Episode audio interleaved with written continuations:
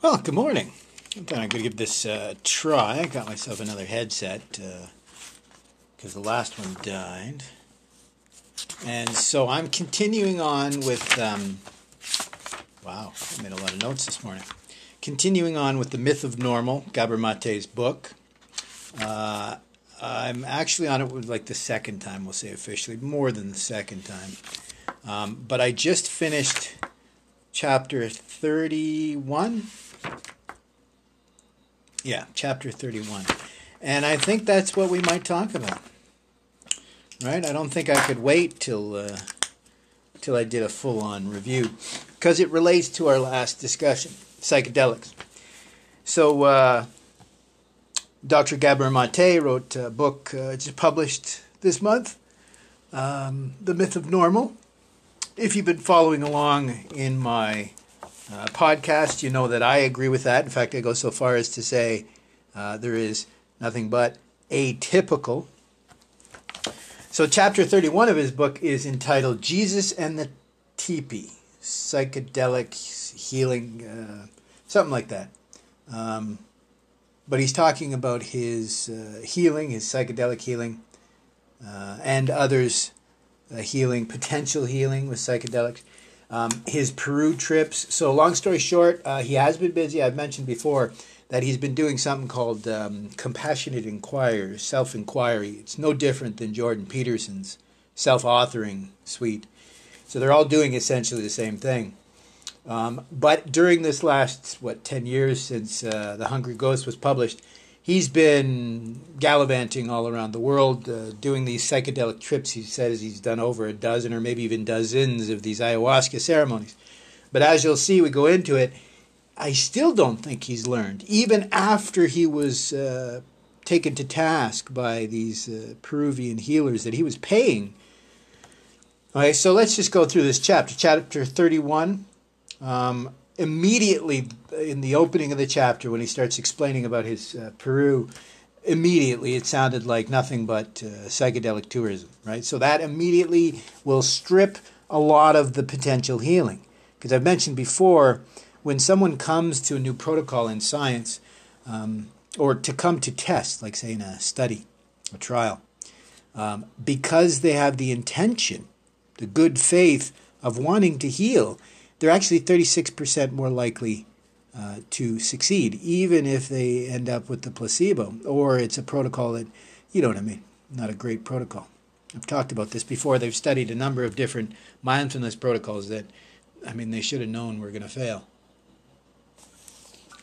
But so that will apply as well to this, right? If 36% of patients heal no matter what the protocol is because they came with the intention to heal, how about someone who comes to a situation uh, with negativity, or worse yet, if the negativity and the toxicity are present within whatever the protocol is? And we'll get into that because literally that's what ended up happening. Uh, and so I asked, will he mention? And he does, but he definitely glazes over it, right? Uh, so he's talking about using psychedelics to get to this truth, to, you know, our authenticity. Uh, yeah, so he uh, he initially started talking about this retreat that went on that were all professionals going, and I find that funny because I think that was part of the problem.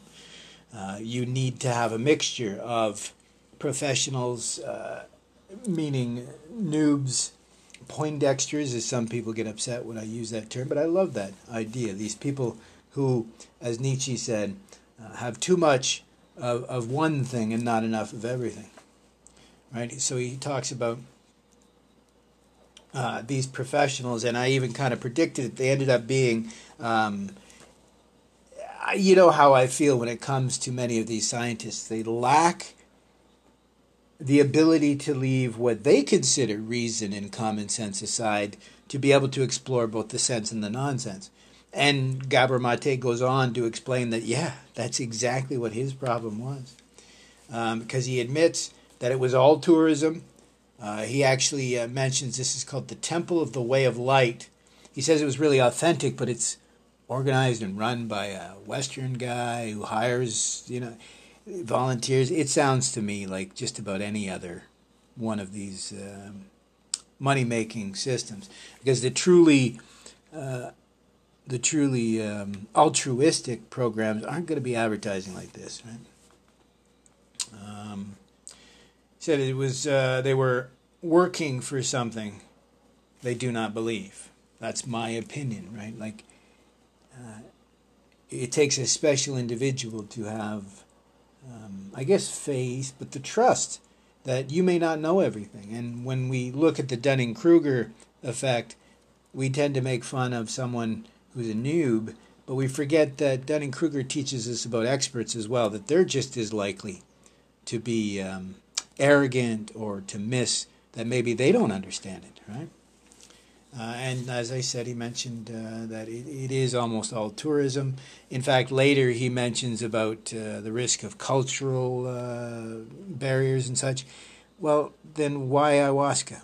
Why? Because I think it made a lot more money. More people were buying into that uh, than, say, some other protocol um, that they hadn't heard about in the news over and over again. Right. So he ship, uh, he shares his compassionate inquiry uh, uses that during the day. He says the nighttime is ayahuasca, and in the daytime uh, is therapy with him. And I love, uh, he mentions how. Okay, hold on here. Yeah, so this is a little note I mentioned. So at first he sounded like he hadn't had very many trips. Then he mentions he had, you know, a dozen or maybe more. But I, I chuckle because not only did these uh, shamans have to sit them down and say, keep away from the rest of the patients, your toxicity is impinging on their own healing. This same practitioner will talk about how, you know, doctors need special training, not just the 10 and 20 years that they spend training medically, but how about special training for, for uh, trauma? He, he actually talked about how he had an intensive training for his therapists and doctors and such for training for um, trauma. But a couple of psychedelic trips makes you a guru because he does go on and speak as though he's some sort of expert on this topic, but then at the very end probably realizes that he made a real mistake in that and kind of backs off a bit. Right? So he goes on to talk about uh, a mystical transformation for others. Uh, but I made this note because, again, I have read it before, uh, but I just don't quite remember all of the specifics. So I was a little surprised uh, that I made that note, right? So I made that note because of how he was speaking. Talk about the mystical, mystical, mystical transformations that he saw for others, and yet he doesn't seem to have healed all that much himself. Uh, and as I mentioned, uh, he talks about his dozens of trips. Right? But I don't think he's even seen his first truly entheogenic experience. Uh, he talks about these trips that they have. Uh, there's moments of silence, there's singing or chants, kind of like mantras. He says uh, it's a hallucinogenic and a physical trip. So that's where he was missing out because he said he wasn't experiencing that. I mean, he felt some of the calmness and such. So Mate goes on and explains, you can pretty much tell that he had gone on, talk about a waste of time, money, and imagine how many other people he may have impinged uh, their healing because of it. But he toxically had a bad faith. He even openly says that he was laughing at the shamans. Yeah, good luck. That's not what you go to these things for. You're supposed to be going with proper intention and good faith. Right? He talks about frustration and disappointment at the shamans, the the ceremonies, the psychedelic medicine, but never once does he talk about his frustration and his disappointment with himself. Right? He should know that he's actively impinging this healing, especially since he's had these insights, then written this book, and then I would hope uh, gone back through the book and he still didn't realize, oh, geez, maybe I should insert something there saying that, yeah, no, I went to a dozen trips and never once did I have the proper intention, right? To truly have the faith or the trust in the potential healing. And again, I'm going to get to it later. Not the medicine, but in yourself. This medicine just allows you to get out of your own way, doesn't even unlock something inside of us. All it does is unlock our barriers. And as you can see, he took great pride in keeping those barriers up, even uh, when challenged by intense psychedelics. It's really quite sad. And, and I was surprised that he didn't mention, right? Because I, I am quite open about how toxic I am towards my own healing and how much I can get in my own way. Um, it's this know thyself that the entire chapter is about, and the previous, particularly. The previous chapter 30 was almost exclusively about getting to know thyself and thy traumas, and obviously what causes, right? So I said uh, his bad faith was impinging the healing, right? But yet he goes on and says he still sees himself as a healer and a teacher, right? So that to me is an LOL. Like, really? You think yourself a guru and you haven't even learned how to uh, use these uh, these insights, these medications, uh, whatever you want to call them, these tools to insight. So I say it's toxic energy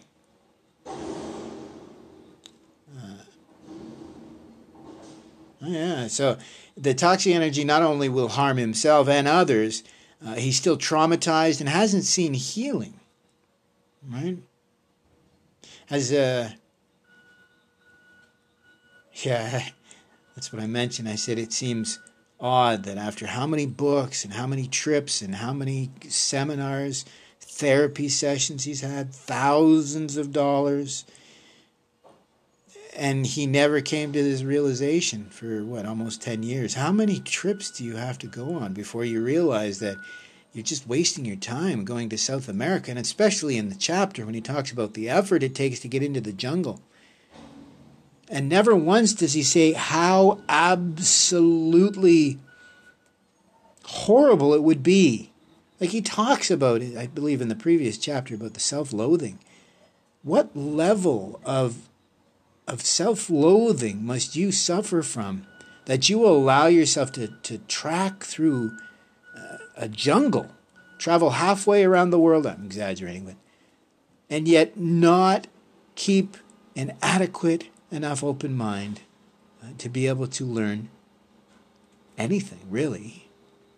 And that's the saddest for me because he expressed concern in the last trip, because he actually had to step away from his therapy duties, he expressed concern for the other participants that they might, oh, well, they might be upset because they don't have me around. But never once did he express concern for the dozen other trips that he might have led and maybe even wasted all those people's money. Because again, if you have, I mean, it's possible that your guru, if he's completely deluded, could still help you heal. But I'm talking about good faith. So, I mean, if you saw a modicum of healing, 20% healing, what would have happened if the instructor truly was a believer in the medicine and an actual patient? Right? Like I've mentioned before, we have how many mindfulness teachers who can't explain how it's helped their very lives. They talk about, oh, I find it calming and it helps me handle my day to day lives.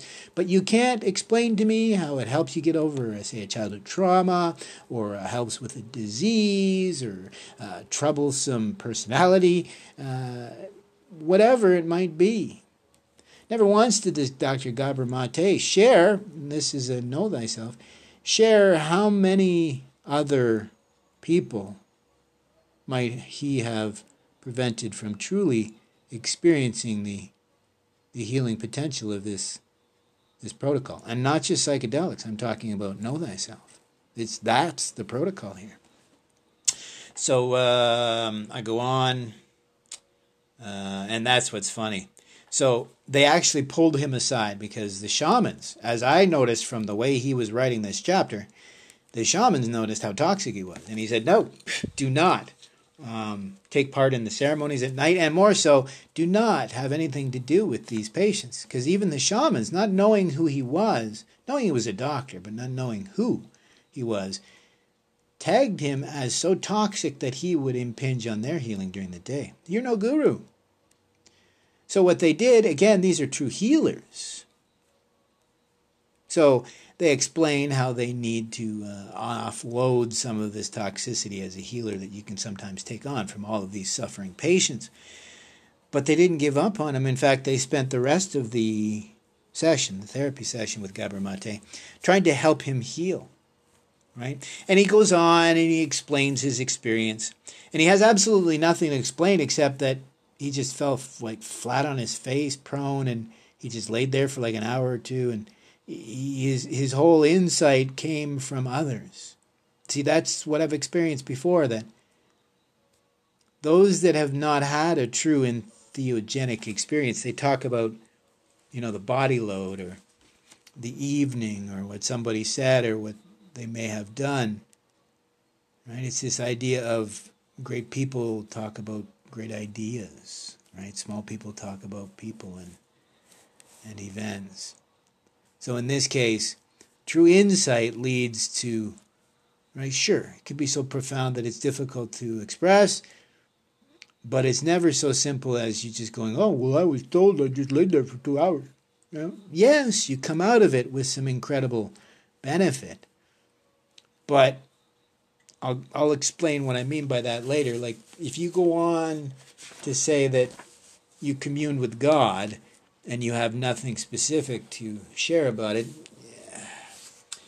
So, I just say that in his days there was no real insight. He only had calm from the practice, right? Which we see in the West. So much of what we're teaching here in the West doesn't include the sufficiency. I just actually was discussing with, um, I guess I could say, uh, uh, someone I'm mentoring, and uh, he has uh, both um, disease and family history and personal issues that he's working through.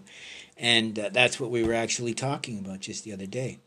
The fact that um, he needs some sufficiency in his practice. So he's blending Stoicism and Buddhism because he finds uh, a pragmatism or a sufficiency, a usefulness in Stoicism uh, that he doesn't see in Buddhism. But again, he's not learning um, the Buddhism directly from the source. He's getting it from a Western source, English very specifically. So he doesn't see what I've taught over and over again, the Sati Sampajanya, this idea of remember your teachings, right? That things are impermanent, suffering is is um, resides, its its source resides in the self, and the self uh, is uh, a construct uh, that we attach to from moment to moment. It is, as Gabor Mate calls the self from chapter 30 the self is just um, the experience we've had and what we've taken from that how we reacted how we perceived and and how that goes forward. So i say the self is this trauma informed adaptation right? The affect that makes up the i is nothing more than not just the experience which is an oversimplification. That's even a, what would you call that, an empirical approach. More so than the experience, it's our reaction and our perception of the same. Right? So he goes on. Um, I, I, I actually believe that he avoided insight, uh, insights, right? Uh, as patients tend to do in Buddhism, right? Because the toughest thing to do is this insight. This is why shamatha and vipassana go hand in hand because insights are going to be challenging. So you need to vacillate between the calmness and the insight, right? Because you need calmness to be able to see the reality of either misperceptions from the past, the present, whatever it may be, or even just attachments we carry. So he talks about um, this one last experience where he he just laid himself out, right?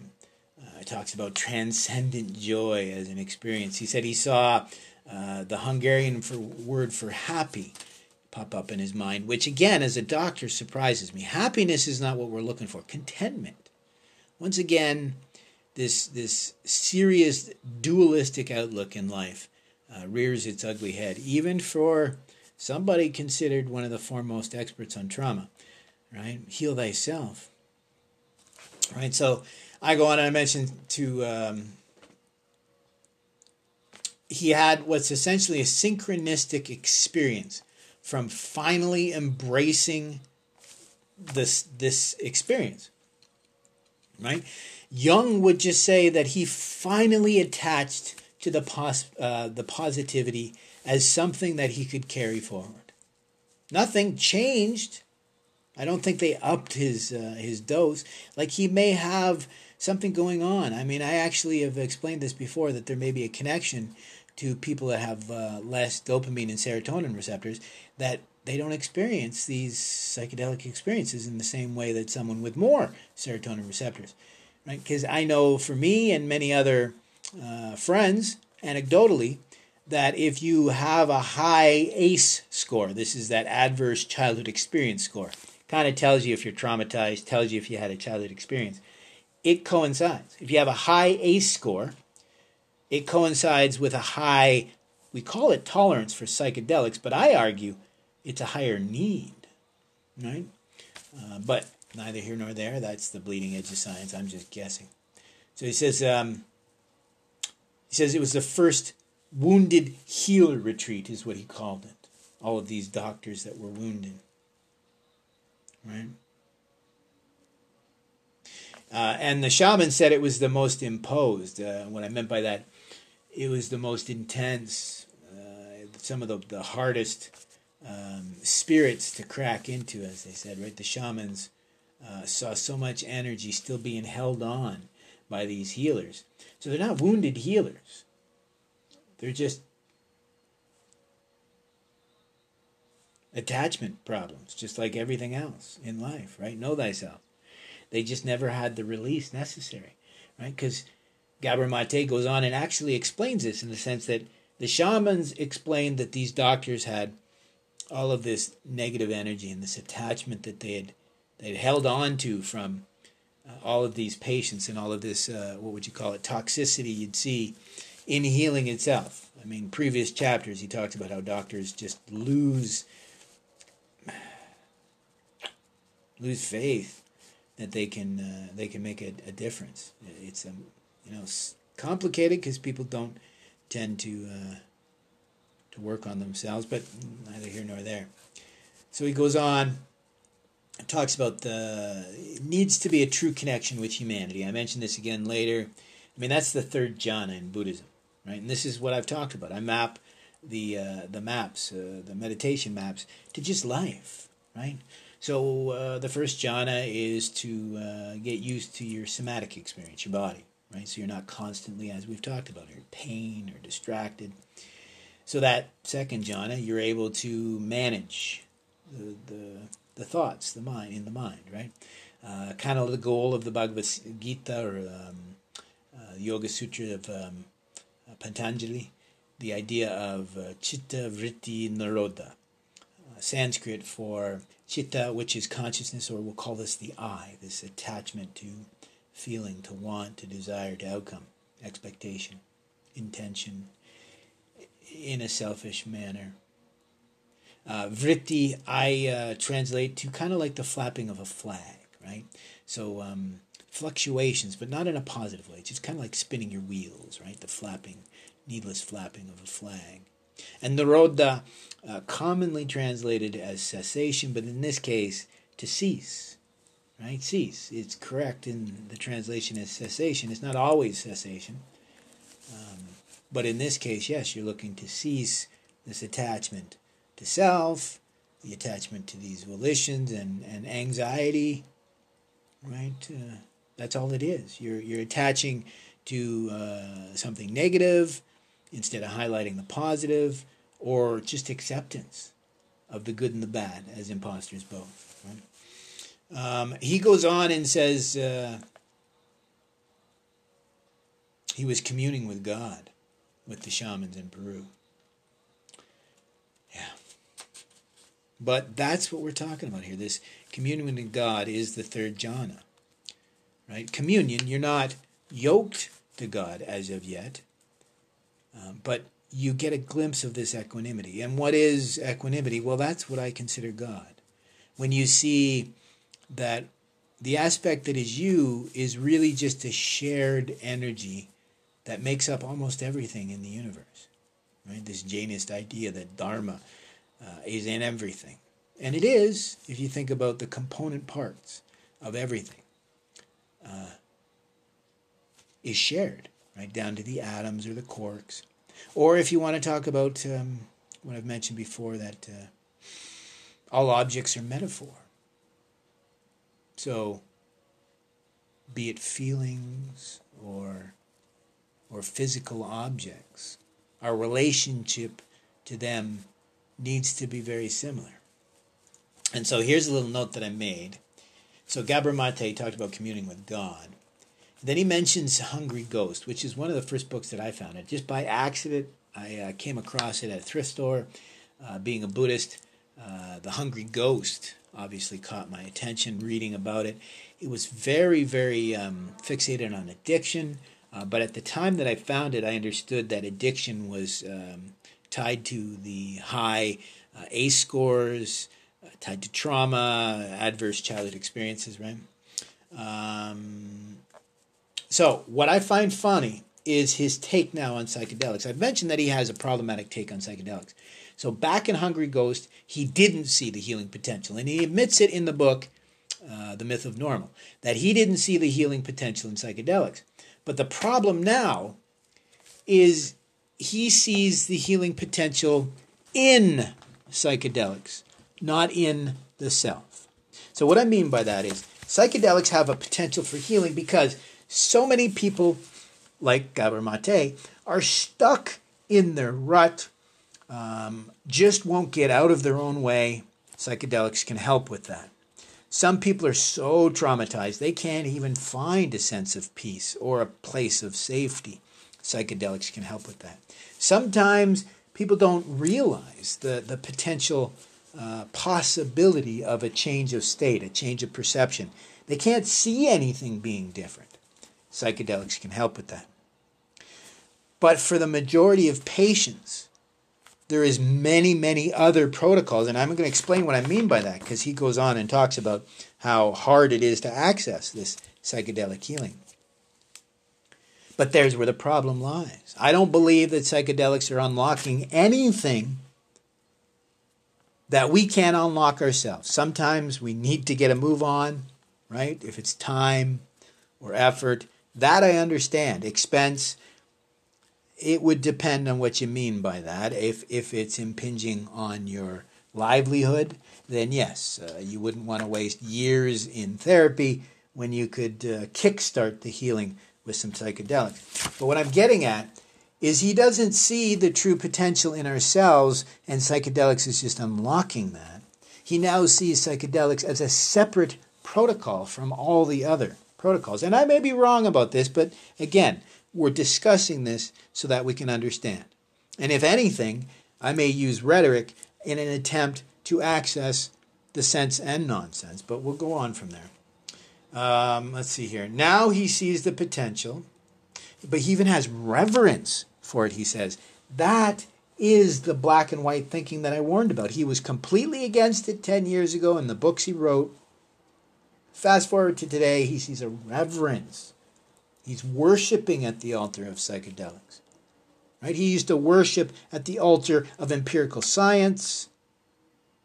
He started to understand the importance of placebo and maybe uh, metta in our healing. Yet he's placing this same, it's not groundless faith, same as science, but too much trust. Remember, the first rule of logic is doubt the greatest human forecasters are those with the greatest doubt, especially in their own theories. So, my superpower as a dyslexic is the entire world looks like um, it's broken in a sense, that I have to decipher it constantly. So, I'm not in autopilot as often as others, which has allowed me to develop a stronger sense of mindfulness, higher order thinking, because it's mandatory. I digress there. I apologize. But what I was getting out here, um,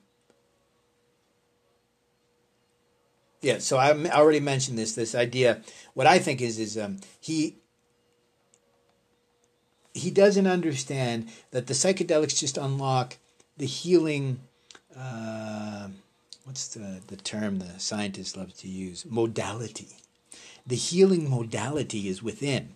Uh, if anything, you just mentioned serotonin, right? The HT2A um, receptor. When we activate that with, with some of these psychedelics, we see this experience, but we see it um, in religious experience, uh, in awe, in, in feeling blessed, feeling hopeful, feeling faithful. Right? He mentioned um, transcendent joy. Right? We call that piti in Sanskrit. If you can achieve this, that's wonderful. But that usually only comes if all of our systems are kind of working together towards the same goal. I'm going to get to what I mean by that this gestalt idea that we are a system, a pattern, right? We're not, you know, individual little separate systems working together. We are, but you know what I mean.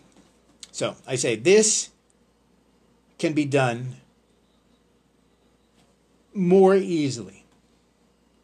And for some, they need this experience to begin their healing. But has he missed the truth of being able to do this with fasting or uh, vision quests or meditation? I've already mentioned all this. That's my note.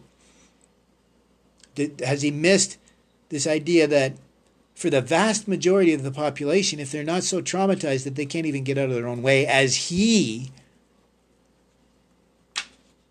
was subject to, the vast majority of the population aren't that hard done by. As he says, they were all wounded healers. Well, are you writing a book strictly for wounded healers, or are we looking to heal everyone? Because truly, this truth needs to be taught to everybody. Because, as I said, once you take your psychedelic experience and you actually open up the vault and can begin this healing uh, modality, you're going to have to understand this. It's that story that I've told before about why the Himalayan monk didn't teach nirvana, he taught calm, stress relief, because the only way to the path of nirvana is through calmness. Right? So, same could be said here that we need to teach everyone, not just the psychedelics, but once the psychedelics unlock this potential, then you need to use your own innate tools and uh, and talent to potentiate the healing further. I've mentioned this before when it comes to microdosing. I actually feel in a very similar way that you should take um, a serious dose. Don't don't quote me on that. What, what's the word I'm looking for here? Um, well, you want to take a threshold dose or more. So you want to take a dose that you actually notice because that activates the HT1A and the HT2A just as example. That will kickstart the intention and the healing. And I've said before, it's the change of state that allows us to see the potential of a permanent change of state right? So that's why I think the benefits of psychedelics, understanding that they're not changing you permanently, what they're allowing you to do is access this healing that you have innately. So the real healing potential here is to understand that psychedelics only unlock our own healing potential. And when you understand this, you understand the the temporary nature of psychedelics. So you're not expecting this to carry on and so, therefore, how is it missed that we need to teach these patients how to continue to heal and continue to use this sort of protocol in healing, particularly without the uh, psychedelics, right? So I say, um, uh, like Gabor Mate, uh, it tends to be our own blocks that uh, limit the potential of psychedelics, right? And it was only when he allowed himself to open up to his own potential that he has the potential to heal. Right? So we go on here in the chapter. He mentions uh, all these different chemicals. I take note with a couple things. He mentions LSD being man made. Um, we'll let that go. You mentioned psychedelic. Um, I prefer the translation to mind revealing. Um, because know thyself, know thy trauma, know thy motivation, know thy trauma informed adaptations. And I also take note that he says that entheogens are for plant medicine. Uh, even though just prior he mentioned how uh, the book by, uh, what's his name there, Pollan, uh, includes tobacco as, an, as a, um, a healing plant or protocol or medicine. Entheogens, he correctly says that it's something that allows you uh, to access healing, but that's the definition itself. It's not plant medicine, it's any practice. We began 20, 30 years ago when, again, just like Gabor Mate, they believed it was the plants that were giving us access to this modality, this healing, this protocol. But we've come to realize otherwise that, right, just like LSD, since its effect is arguably minor and short term, the majority of the trip is self induced. I mean, this is this truth that whatever it may be, upaya, as we say in Sanskrit, right? Um, efficient means. Whatever the efficient means may be, it's an access to thyself. Right? So I go on. Um, he mentions uh, the risk of the sorcerer's apprentice nightmare scenario, and he doesn't explain that. Um, but what we're talking about here is I've explained this before in my podcast. You run a risk for those, I've mentioned before, um, microdosing or psychedelic healing is not universal, which is also showing the fact that he may not understand that yet because he hasn't talked about these differences and he never even mentioned microdosing. Right? Because I believe microdosing actually does help because I think what it actually does is essentially what the SSRIs were supposed to do, but truly do actually work. I mean, why else would we continue to live amongst these compounds? I don't think they develop because of us or we develop because of them, but that's the gestalt we may not be able to know whether we are who we are because we took psychedelic plants, fungi, whatever you want to call it, or the fungi, the plants, exist because of us. I mean, it doesn't matter because the real takeaway, the real lesson, is the truth that it is the unity. It is the gestalt, the truth that there is no separation of the mind, the body, the compounds, or whatever it is within us that gives us these insights. You can't wholly believe that it's just the compounds. You can't wholly believe it's in the self. But I digress. Um, he talks about that it requires a adeptly led sessions. Oof. And I just made a note the hubris right there.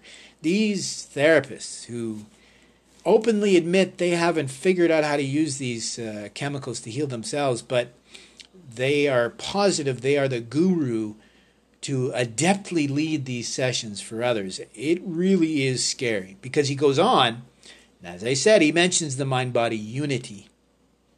Yet still, now, does not see the unity of the opposites, right? Uh, he just needs to read a little bit more Jung, in my opinion, and he'll get it. This idea of gestalt, because he goes on and he mentions another one of his patients who at the time had wanted death, but then found some ayahuasca. I have my doubts, right? But was able to achieve what I call a recontextualization of the self. Right? He attributes, attributes it to a connection to the plant or the, the patient instead of what it truly is. It's Jung's uh, synchronicity, right? So they had this experience where they saw a potential that they may be able to live differently than the way they've allowed themselves to live or the way they've habituated themselves to reality, to perception, to existence. That's all that was. Right? Um, it's what Nietzsche said. He said, We attribute these fantastic insights to a supreme being because we just don't have the faith in our own ability. We have that self loathing uh, that impinges in our trust that we would have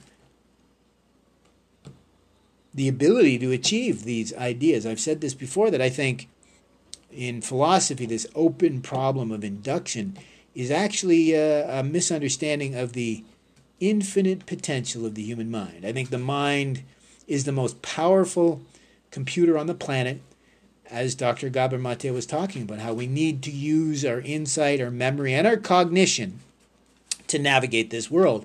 And this is why I argue that Buddhism, as well as just about every other protocol, is an attempt to heal trauma, teach logic, um, you name it, it all works down to being present and aware and being able to bring your tools to bear.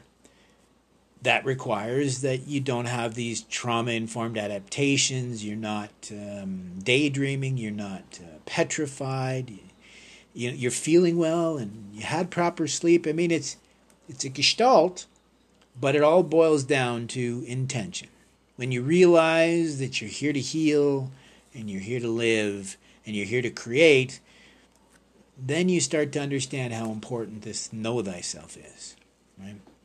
And so that's what he was going on. He mentioned again how Meoke uh, developed a relationship with herself and her disease, and she was able to actually handle her inflammatory uh, flares, her inflammatory responses. But having a very rare inflammatory disease myself, I've actually come to realize that that's not what went on. What's actually happened is uh, flares are guaranteed with these sorts of disease, but they don't always have to be debilitating. But what ends up being debilitating is this catastrophizing, right? It's like, oh, I got a flare coming. What did I do? I must have screwed something up. Ah, I'll never, this is terrible. Everything's terrible. And the flare gets worse. Pain gets worse. Inflammation gets worse because stress, cortisol, inflammation, all tied together.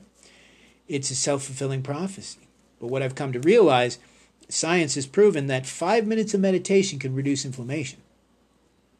Okay, so what we're seeing here is acceptance and meditation in a very, very small way. But if this young lady were to bring, say, breathing to bear and mindfulness, I think she very much could see this exact same healing without believing it's uh, the plant. Right? And then he goes on and talks about how we shouldn't do this alone. I mean, really?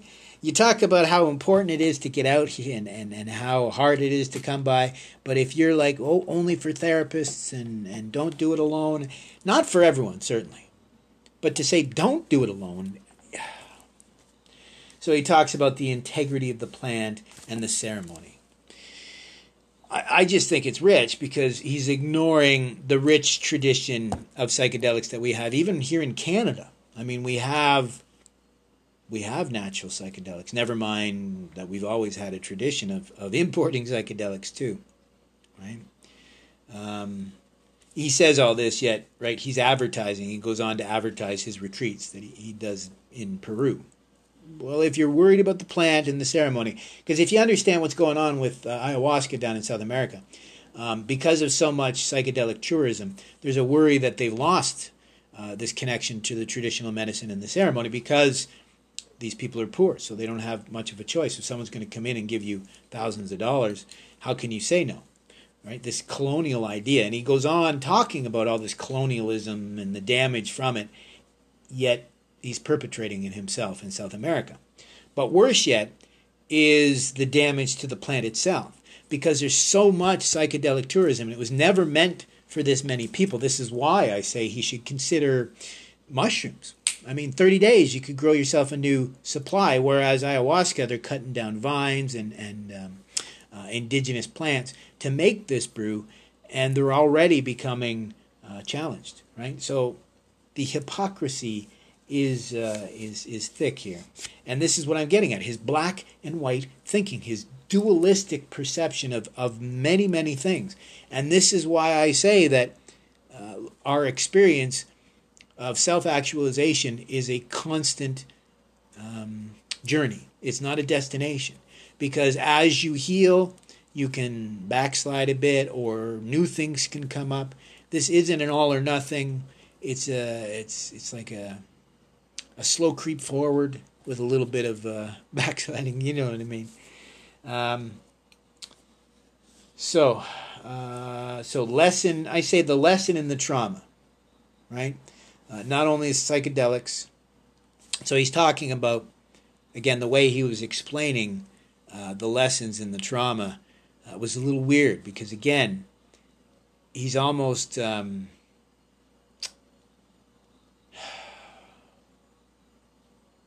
he's almost gone 360, right? So, as most doctors are, they're very empirical. They don't believe in anything beyond. He almost has too much faith in this medicine, um, right? And not realizing again, since it's you know a system like the mind-body unity, you can't separate um, the person's potential to heal from the psychedelic. But I'm not sure if he gets that yet, right? So he mentions uh, the reconnect with uh, the authentic, authentic self. I don't believe he said that directly. That's the way I put it across, right? But we're looking to reconnect with the authentic self. I don't believe he said that because I got the strict impression that he either understands Jung and is not willing to really talk about it, or maybe, like me, he shares a lot of insights with Jung, and until you read Jung, you don't understand how close you are to these insights, and, and you may be able to learn from Jung because he spent decades working on it, right? So, psychedelics for teaching. This idea that, like the South Americans, I don't dislike their relationship with the plant. They see it as, as like the Jainists, right? There's a, a spirit in the plant, uh, like little gods in the rice grains in Japan. This idea of, of instilling the intention, right? And that's where I made a, a mention of why is there no mention of intuition like Jung? This idea that these psychedelics are just allowing us access to our own insight, our own intuition, right? Uh, and once again, I reiterate, it's not all drugs or no drugs, right? It's a gestalt, right? So don't think that drugs are for everyone. Don't think that they're not for for some. Uh, don't think that it's the be all and end all for everyone. Don't think it's the be all end end, end all for for every for anyone really, because arguably, even if you achieve a tremendous amount of healing from some psychedelic journey, you may take another journey, either psychedelic or not, I guarantee it's a must. Right? As I said, these moments of clarity, these insights, are just a window into a potential possibility that we need to manifest. Right? This idea of action, right? So he carries on, and I make again a note of uh, the gestalt of healing, right? Includes psychedelics, but it's not limited to. And he asks, How does psychedelics apply their trade? How do they work? He talks again about the mind body unity. He says it's an access to the consciousness. He said Freud said dreams are the royal road to the unconscious. And Mate asks if psychedelics could be a more direct route. I answer no, no. Uh, Carl Jung's active imagination, or the in, um, intuition or the individuation process. Know thyself. Know about your memory, your intuition, your process of of um, perceiving and reacting. Know thyself. That individuation process. But once you understand who you are and you're beginning to work on that, that's where Carl Jung's active imagination comes in. Because Carl Jung's active imagination, you don't need psychedelics. He may have used some as well, uh, but that might have been just to get over some serious healing to be able to access his own intuition. But the idea here is the active imagination. I've said this before you leave reason behind to access the sense and, and nonsense. That's where psychedelics come in. Arguably, psychedelics, the only thing they're forcing is is for you to leave reason aside because it automatically brings to the fore the nonsense. And in fact, I've mentioned this before that I think psychedelics do one main thing that they make the easy things hard and the hard things easy. So, on that uh, line, I would argue that what we're seeing here is they make the nonsense seem more reasonable and they make sense seem more unreasonable. By changing our perceptions, changes our perceptions, changes our state, changes our self. That's that um, amala vijnana, right? This perfected uh, self. Only a possibility when we can empty ourselves of all of these little seeds of preference and, and experience, these bija, these seeds that we stow away in our storehouse consciousness. Uh, it's the uh, alaya vijnana, the storehouse consciousness of the self. It's no different. Buddhism, Vedanta, uh, Douglas Hofstadter, a physicist, he calls it the strange loop. Right? Carl Jung separated the I from the self because he considered the I to be like that chitta or the um, the constructed self, whereas the actual self is not so much a construct but as a unity. This unity of opposites when we realize that we have within us both good and bad, we have both uh, you know the I and the other. That's when we truly are able to access the present, our imagination, our memory, our cognition, truly be alive. That's the individuation process. That's the know thyself. That's the healing of the trauma. That's being present. That's mindfulness. That's contemplation. So I argue no. Psychedelics are not a more direct route, but they are a tool uh, for some who either don't believe in spirituality, so they're not able to access it via that way, or they're so incredibly um, uh, sick. There's a lot of different reasons, but they are not the most direct route. They just allow us uh, maybe an on ramp to the direct route, if anything else. Uh, so I say the healing and the lessons lessons are not in the medicine, but they're within us. That's the lesson that needs to be learned. So I go on. Uh, access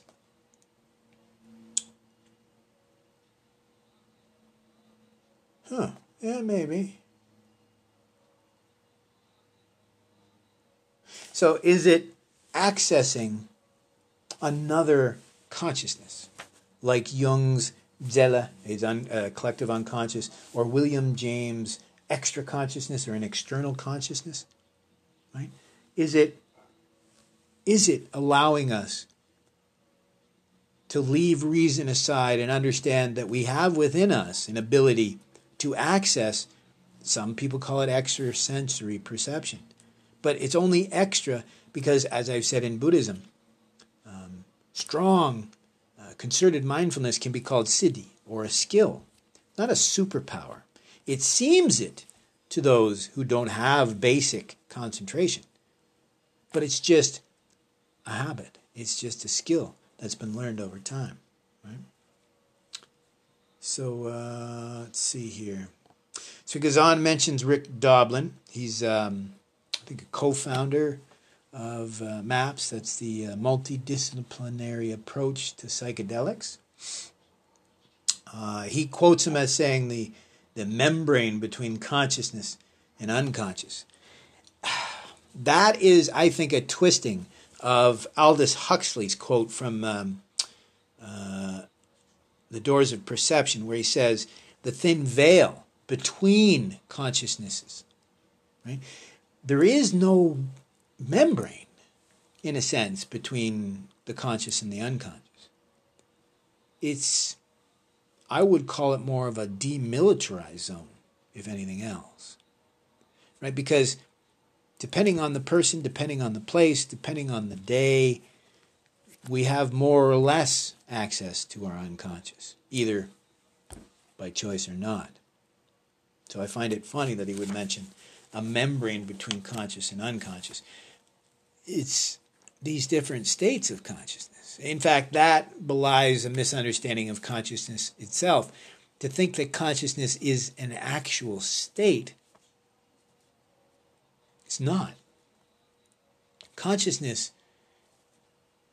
is an effect, an effect of the mind body.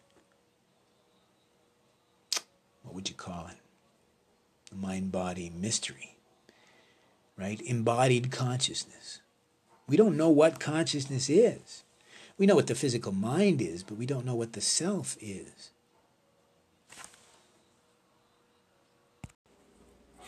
Well, to carry on, as I said, um, closer to the end of the chapter, he mentions Rick Doblin. I mentioned Rick Doblin in a previous podcast. Uh,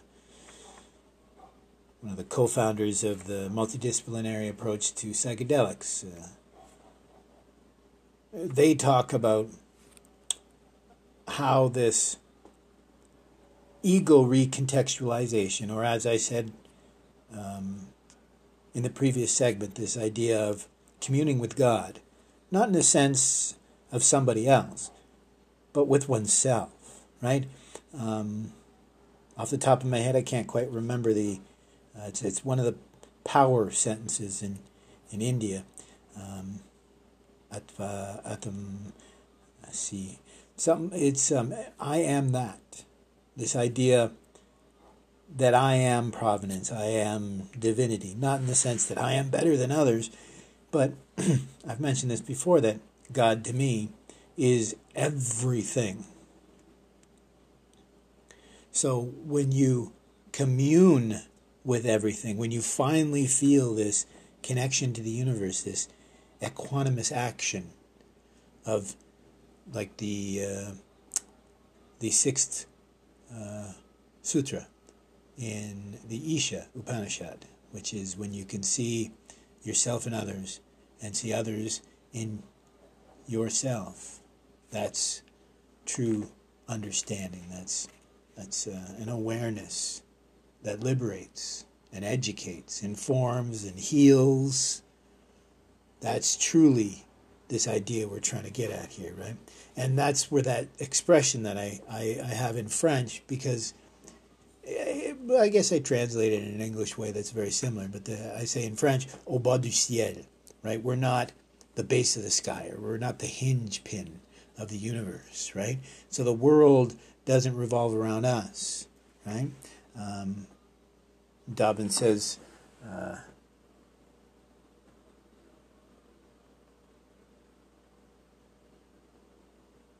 hmm. So he says, we write or see the possible unity, this ego recontextualization. I guess uh, similar to the self authoring sort of idea. I don't know. Maybe I'm misreading my handwriting, but it seems odd writing about this unity, but it makes sense. Uh, I've never thought of that actually. That might be an important uh, tool to add in uh, after, because that's what Carl Jung did with his active imagination. Maybe we should consider consider doing some journaling around um, psychedelic healing, right? Before and after, maybe would be a good idea. But as I said, this ego recontextualization is that third jhana, right? When you can see right? You're not the center of the universe, and you know the you see others in yourself, and vice versa. It's um, it's uh, it's like Carl Jung said, this unity of the opposites, right? You, you think it's you think of the self and the other, right? The I and the other, and when you see that that thin veil between uh, melt away, certainly between the I and the self. When you realize what you attach to as you, oh, I'm me, this is me, this is what I am. And when you come to realize that most of that is fiction, there's a, a change of perspective.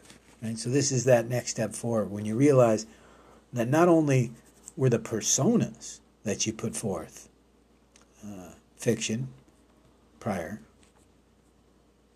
but what you perceive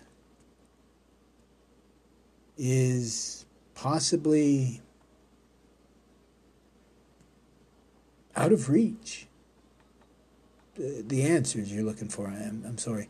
What you perceive is limited. You realize that, you know, what I mean by that is when you realize the self or the I is this construct. So the, the Jung called it persona. So it's um, like you, you go to school and you want to put across a tough guy image. Right? when you realize that deep down you're really a softy, you know, that was just like a defense mechanism. Well, that's not different, really, per se, to the idea of when you realize those personas are only, you know, fiction. It's very similar to Jung's individuation process, because when you get into this, you come to realize that not only is the I a construct, you know, this for show, but this self, this arbitrary thing, can never be fully achieved. It's kind of like impermanence in Buddhism. You can see it one of two ways. You can see it as a negative, like, oh my God, I'll never be fully complete. Or you can see it as incredibly liberating to realize, well, there's always going to be a little mystery, or that little string that connects us all together, or the mystery or the awe, whatever it might be. It's all how you contextualize these things. If you think not having the answer is absolutely the worst um, thing ever, instead of realizing that sometimes not having the answer might be not asking the right questions or not being able to understand or to hear uh, the answers. So, by, I said earlier, by leaving reason aside, sometimes these weird little ideas and experiences can lead us to insights that without it's really it's really quite beautiful in a sense that there's no answers it's all perception. But that's also scary to both the therapist and the patient to think that okay so this idea of who am i really is kind of an arbitrary thing. And I'll never really truly be able to complete it because even if I truly understand myself, there's still going to be an aspect that is like the collective unconscious or the yoke to the divine or, or even just, you know, part of the divine mystery. So the tetralemma that I've always talked about, it's a positive to me to understand that, you know, the answers aren't always readily available, and sometimes that's liberating right? Because I love this quote that I came across recently that religion tends to just get in the way of the practice, right? The religious experience is what we're trying to achieve, and the religion just tends to get in the way of that, right? I mean, I think that's why in so many fields it's important to develop muscle memory so that your authentic reactions are, I guess you could say, uh, thoughtless. It's a hard thing to say. Groundless, right? Uh, automatic but informed. I don't know. I digress. I apologize. So, uh, sporadic psychedelic therapy, uh, I made a note of because they were talking about um, uh, you shouldn't be doing it all the time, right? Um, and this goes to what we've just been talking about the fact that you have to take a lot of time to integrate this stuff because, as I said, not only not only is it weird to realize, well, you're not really the tough guy, or you're not really the prep, or you're not really the, you know, the the one that gets the perfect grades. You know, there's a whole bunch more that go on to it. That's, of course, um, shocking. But even more shocking is to realize that, oh my, I, don't actually know who I am, or you know, as simple as what I thought to be true is no longer the case, and, and how troubling that can be. It's not always liberating to understand that there isn't an answer to everything. Sometimes, sometimes it can be taken as a terrible negative. Uh, and that's when they mention this retune the brain's emotional balance. Uh, I think this is a sensitive, uh, uh, a sensitive attempt to avoid saying the wrong words because I think somebody has patented uh, some certain turns of the phrase. This idea of, you know, keeping your your emotional state in check as being uh, the secret to everything that we're doing here, right? This idea of being present, being aware, being calm, um, you know what I mean? Being in the flow. And, uh, yeah. And I kind of chuckled here too. So uh, Gabor Mate mentions that there's recent evidence uh, in uh, well science, right? Recent studies showing that someone with even one experience of psychedelics shows less uh, partner violence. And I chuckled because that's not recent. I mean, geez, uh, we've seen that study for probably more than 30 years now. That people, uh,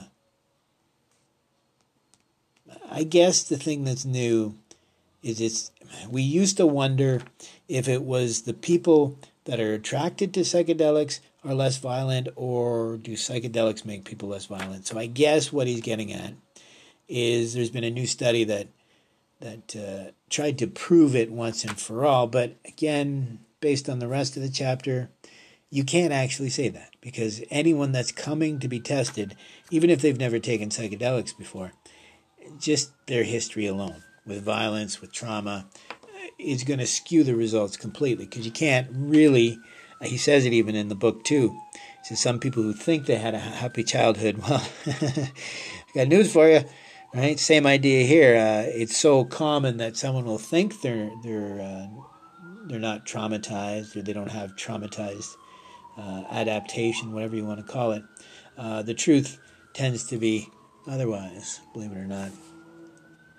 Uh, so, um, so he says that he's not a psychedelic evangelist, and uh, I wouldn't argue with him because at one time he was he was against it. Um, I don't know he's a bit of a, a, dualist when it comes to psychedelics. He sees some of the potential.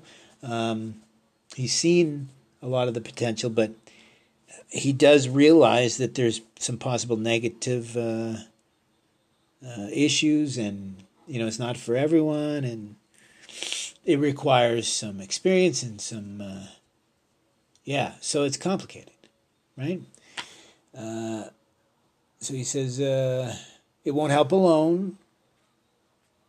Uh, but I think he still misses the truth that, um, like everything else, it's just a tool to access the uh, the potential healing that we have. So what we should be uh, putting forward is the infinite potential of the human creature to, to heal itself. And I'm not just talking about placebo. I'm talking about positive self talk. I'm talking about meditation, mindfulness, hopefulness, positivity in the face of doubt. Um, you know, and then he goes on and talks about a section that I found a little funny. So I made some notes about. So he mentions how psychedelic um, therapy is uh, esoteric, uh, expensive, and time intensive. Right? And he says that it's um, bound to being out of the reach uh, for practical reasons and, and uh, for cultural reasons. Right? So I wonder is it another doctor with zero clue of the actual reality of psychedelic use? Um, right? Like, certainly here in Canada, I mean, we have our own um, psychedelics that, that we have a tradition of using. Never mind, in my lifetime, uh, certainly lots being made. Uh, I mean, mushrooms, I think I've mentioned it earlier. Instead of going to Peru, in 30 days, you can grow your own mushrooms and know exactly the source and all that jazz, right? So, the expensive, unless he means it, the therapist, right? Because he does believe that you shouldn't do this alone. Yeah, hundreds of dollars an hour. Nobody can afford that because uh, insurance makes it unaffordable for everybody. Right? Because I remember I was paying hundreds of dollars a month for um, insurance at one place I was at, and they maxed out my dental in one visit. Right? Didn't cover this, didn't cover that, didn't cover this. Like that's because there's so much of these costs, right? There's so many people that are going to a therapist uh, weekly or monthly and spending hundreds and hundreds and hundreds and hundreds of dollars, and that cost is being shared by by the, the group as a whole when if this person was was forced to pay out of their own pocket arguably they would maybe do something like eat a little bit better and think a little bit better. And as i've heard with so many of these um, patients of therapists it's like the sitting on the cushion of the meditation. There's far more of these patients who feel the, the entire practice of therapy is in the room or on the couch. Very few, comparatively, carry that into their everyday life. Similarly, with Buddhism, with with uh, Vedanta, you don't see it as often because they teach this as part of the practice to carry it to your everyday life. There is no separation between practice, divinity, and uh, the conventional reality, as we might say. So many of these tend to not understand that these sessions, be it whatever the protocol, is intended to help you carry that through your everyday life to reduce, you know, the suffering, the negativity, and all that jazz. So the fact that it's expensive, ee, I mean, I don't think there's a solution there if we're going to make it through a therapist right? Which is the irony is to become some of these therapists, you probably only have to take a very cheap course.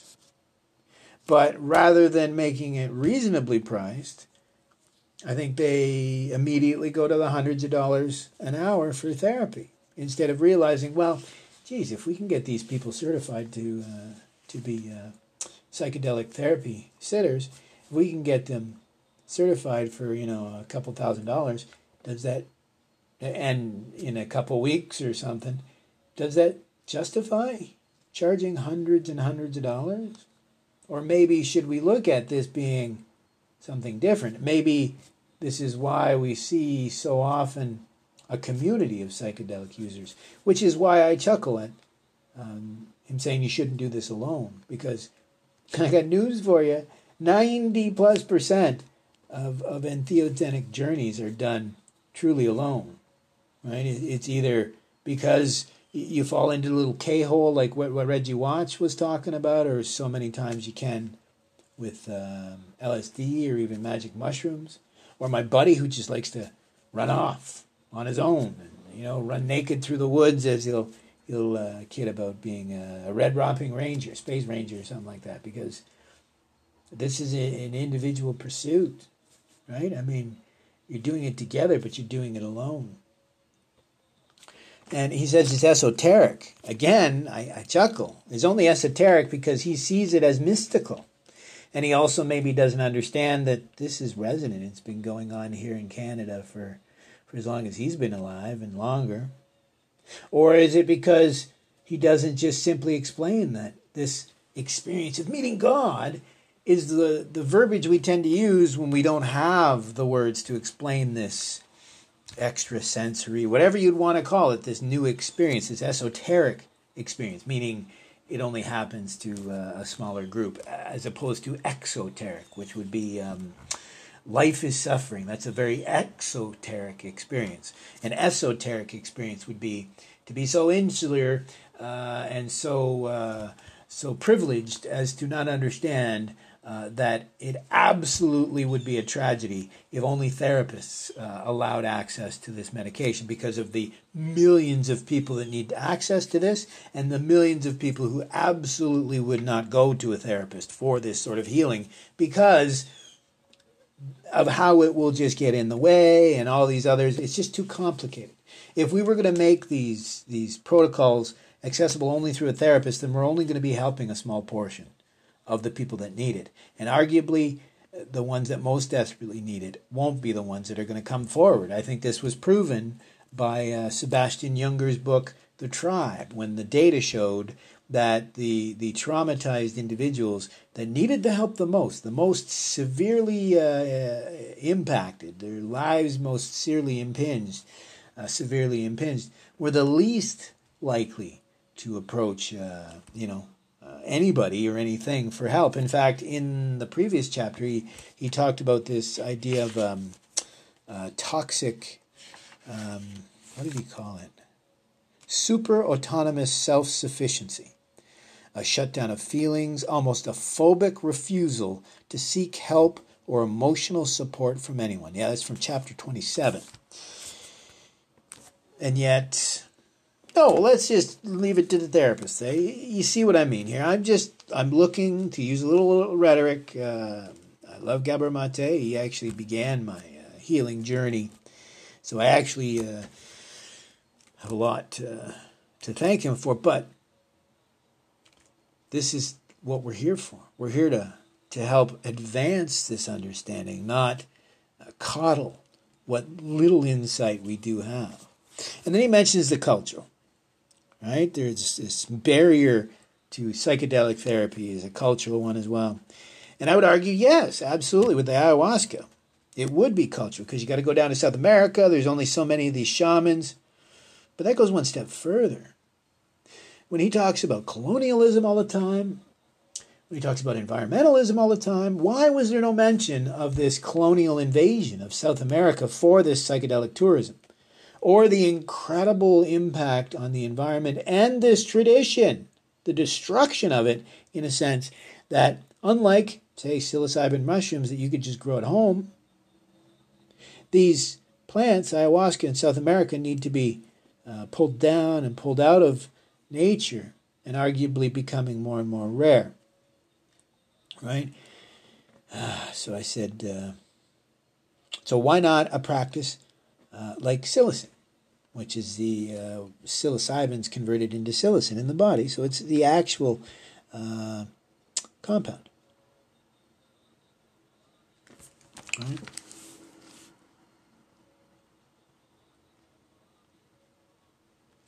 And I actually said, well, why not a practice of psilocin, right? Magic mushrooms, but why not one of a sweat lodge, right? I mean, this book, um, The Myth of Normal, mentions the tragedy and the multi generational trauma of the indigenous people, but it glazes over the fact that resident in the indigenous belief system is uh, an answer to all of this. Not even uh, like an entheogenic solution, but one of like a sweat lodge or a vision quest or mythos, as uh, Joseph Campbell would say, that they're myth. So not only was it missed that their own culture, heritage, and teachings could help them heal, but the fact that it could help all of us heal. So the fact that we should be looking at developing an entheogenic journey here in Canada rather than, you know, excising the culture of a South American people.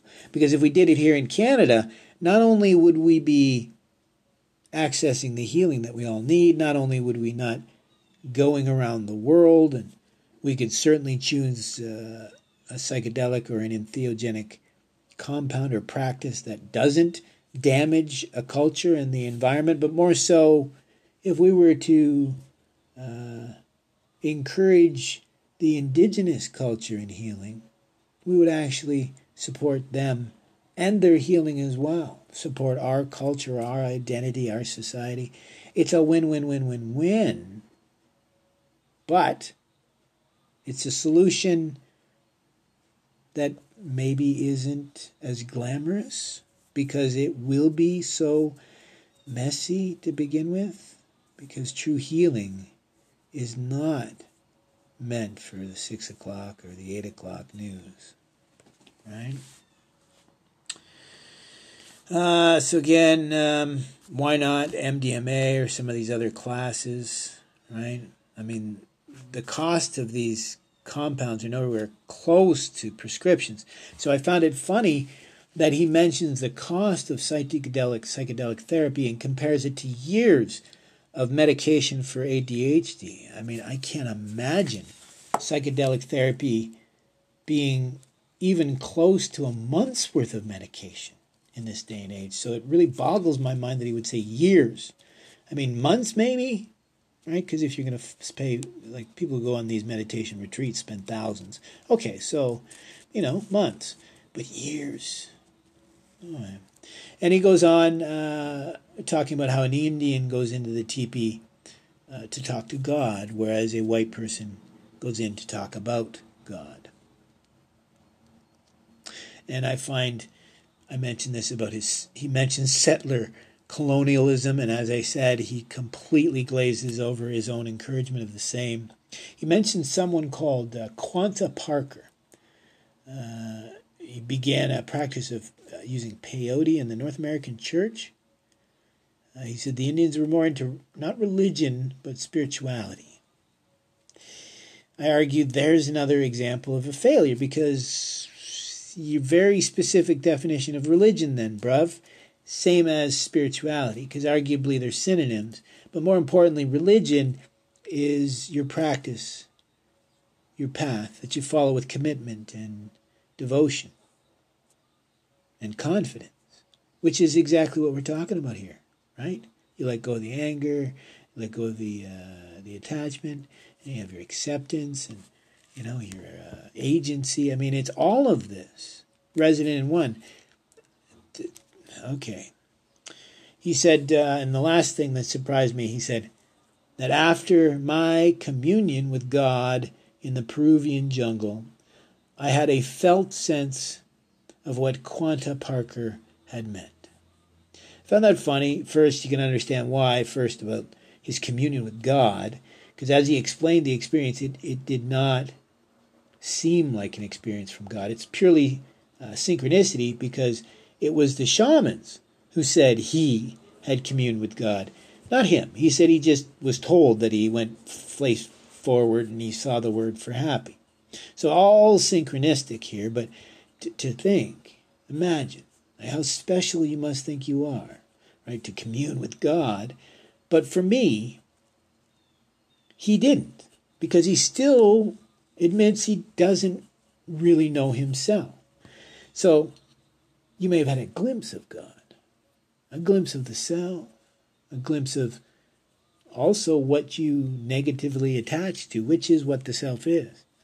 But to have this experience of communing with God, to me, speaks of the opposite of what this is intended to teach, right? The minimization of the self and the ego.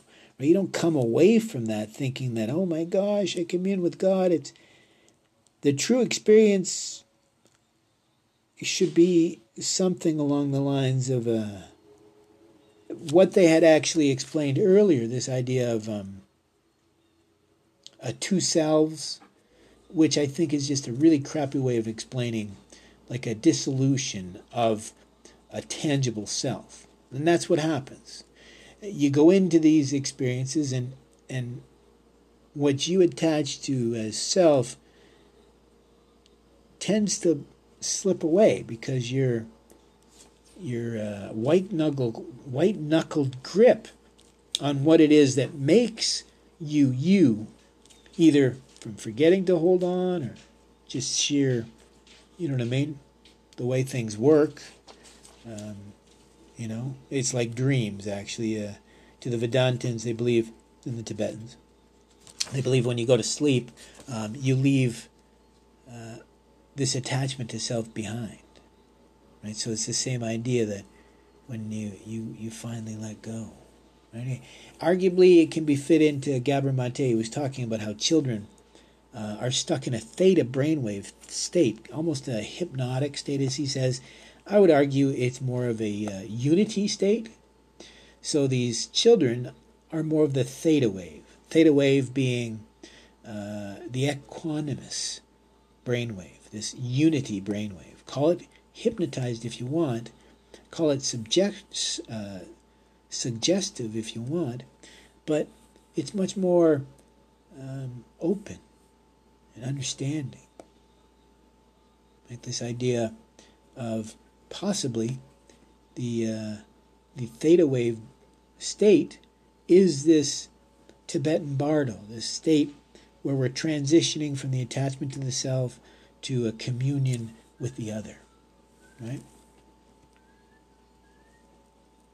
Okay, and I mentioned here I've shared before in other podcasts that God is how we contextualize our journey within. When you take a psychedelic or you go on a fast or a near life experience, a really severe, significant uh, meditation experience, uh, I explained it that it's like the Good Friday experiments, right?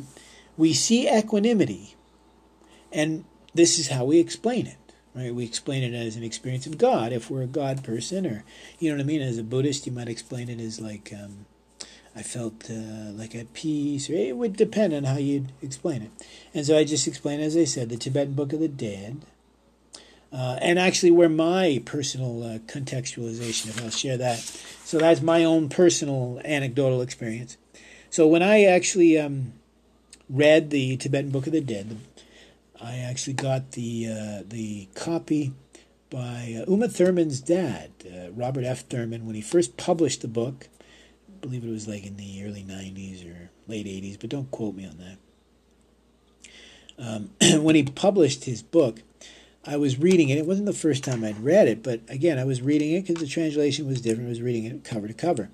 And so it had led to a thought experiment. So I'm sitting, I'm at work, working in a mall. I'm sitting in the cafeteria on break.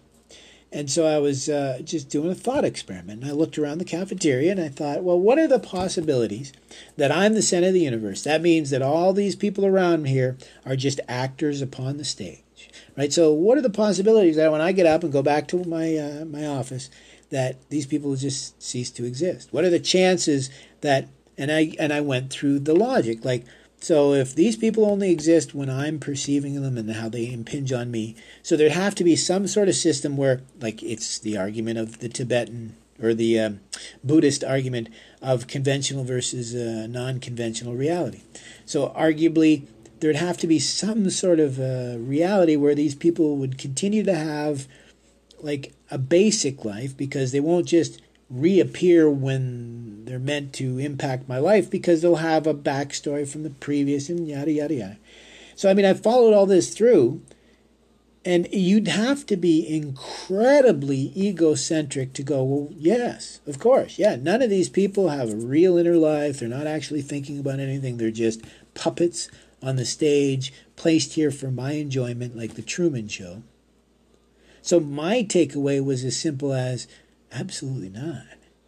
So, why would I ever think that my thoughts, my feeling, my body, my existence, my place, my position, my preference has any priority over another person? That's it's ridiculous. It's absolutely ridiculous. If nothing else, it'd be mental illness to see it otherwise, to think that, well, wait a minute, everybody's struggling through this same existence. So even if you don't realize that, you know, your self-centered attitude towards life is completely and wholly wrong, you still realize that first experience of equanimity. You can start to understand other people's pain. That's that um, empathy idea, right?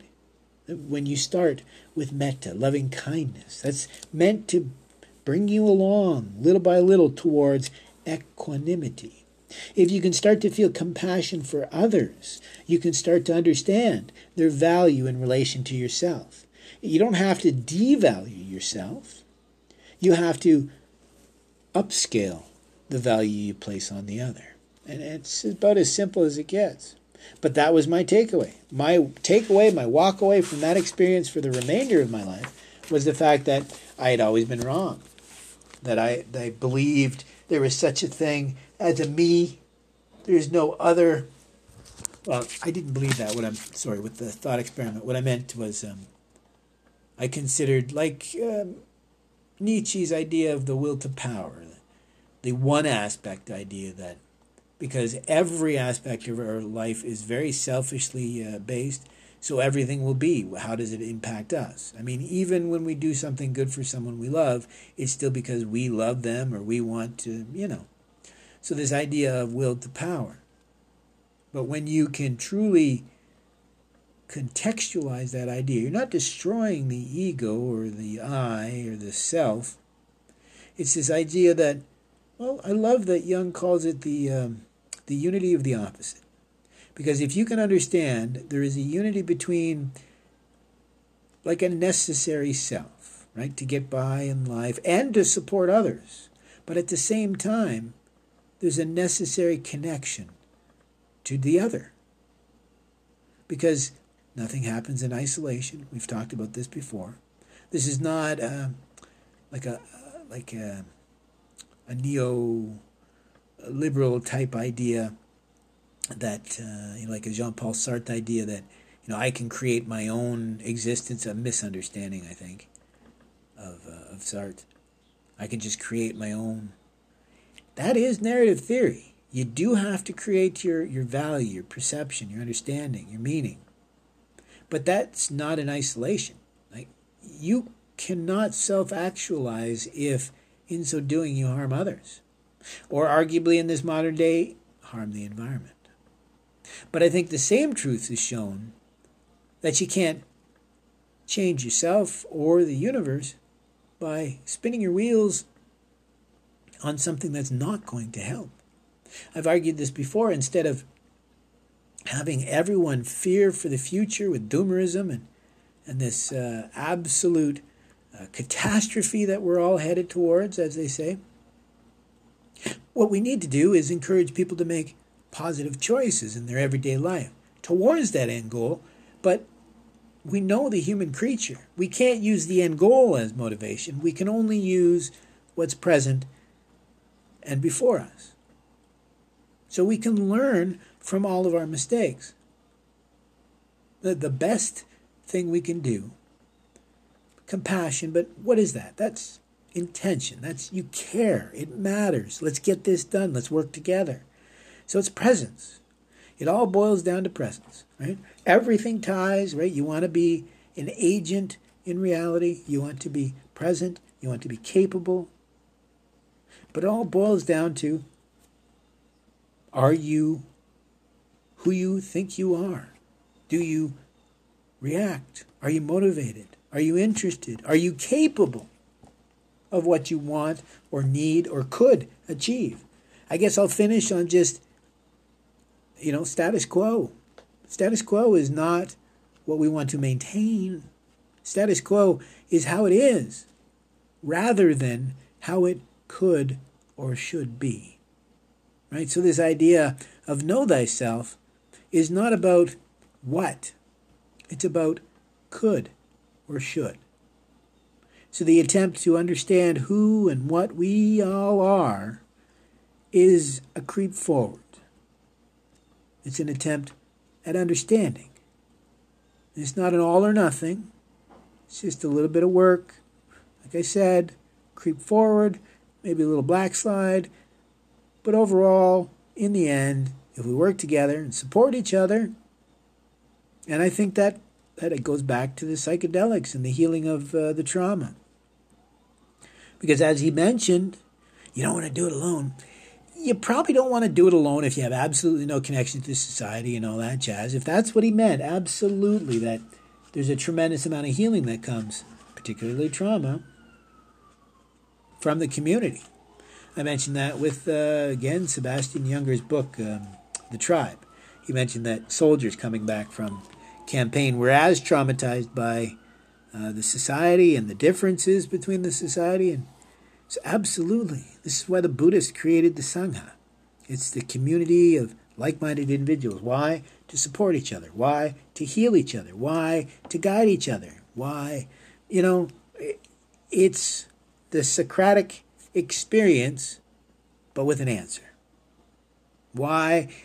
Because it's our way forward. And I guess on that, I'll leave it. So that was um, my thoughts on chapter 31 of Dr. Gabor Mate's new book, uh, The Myth of Normal.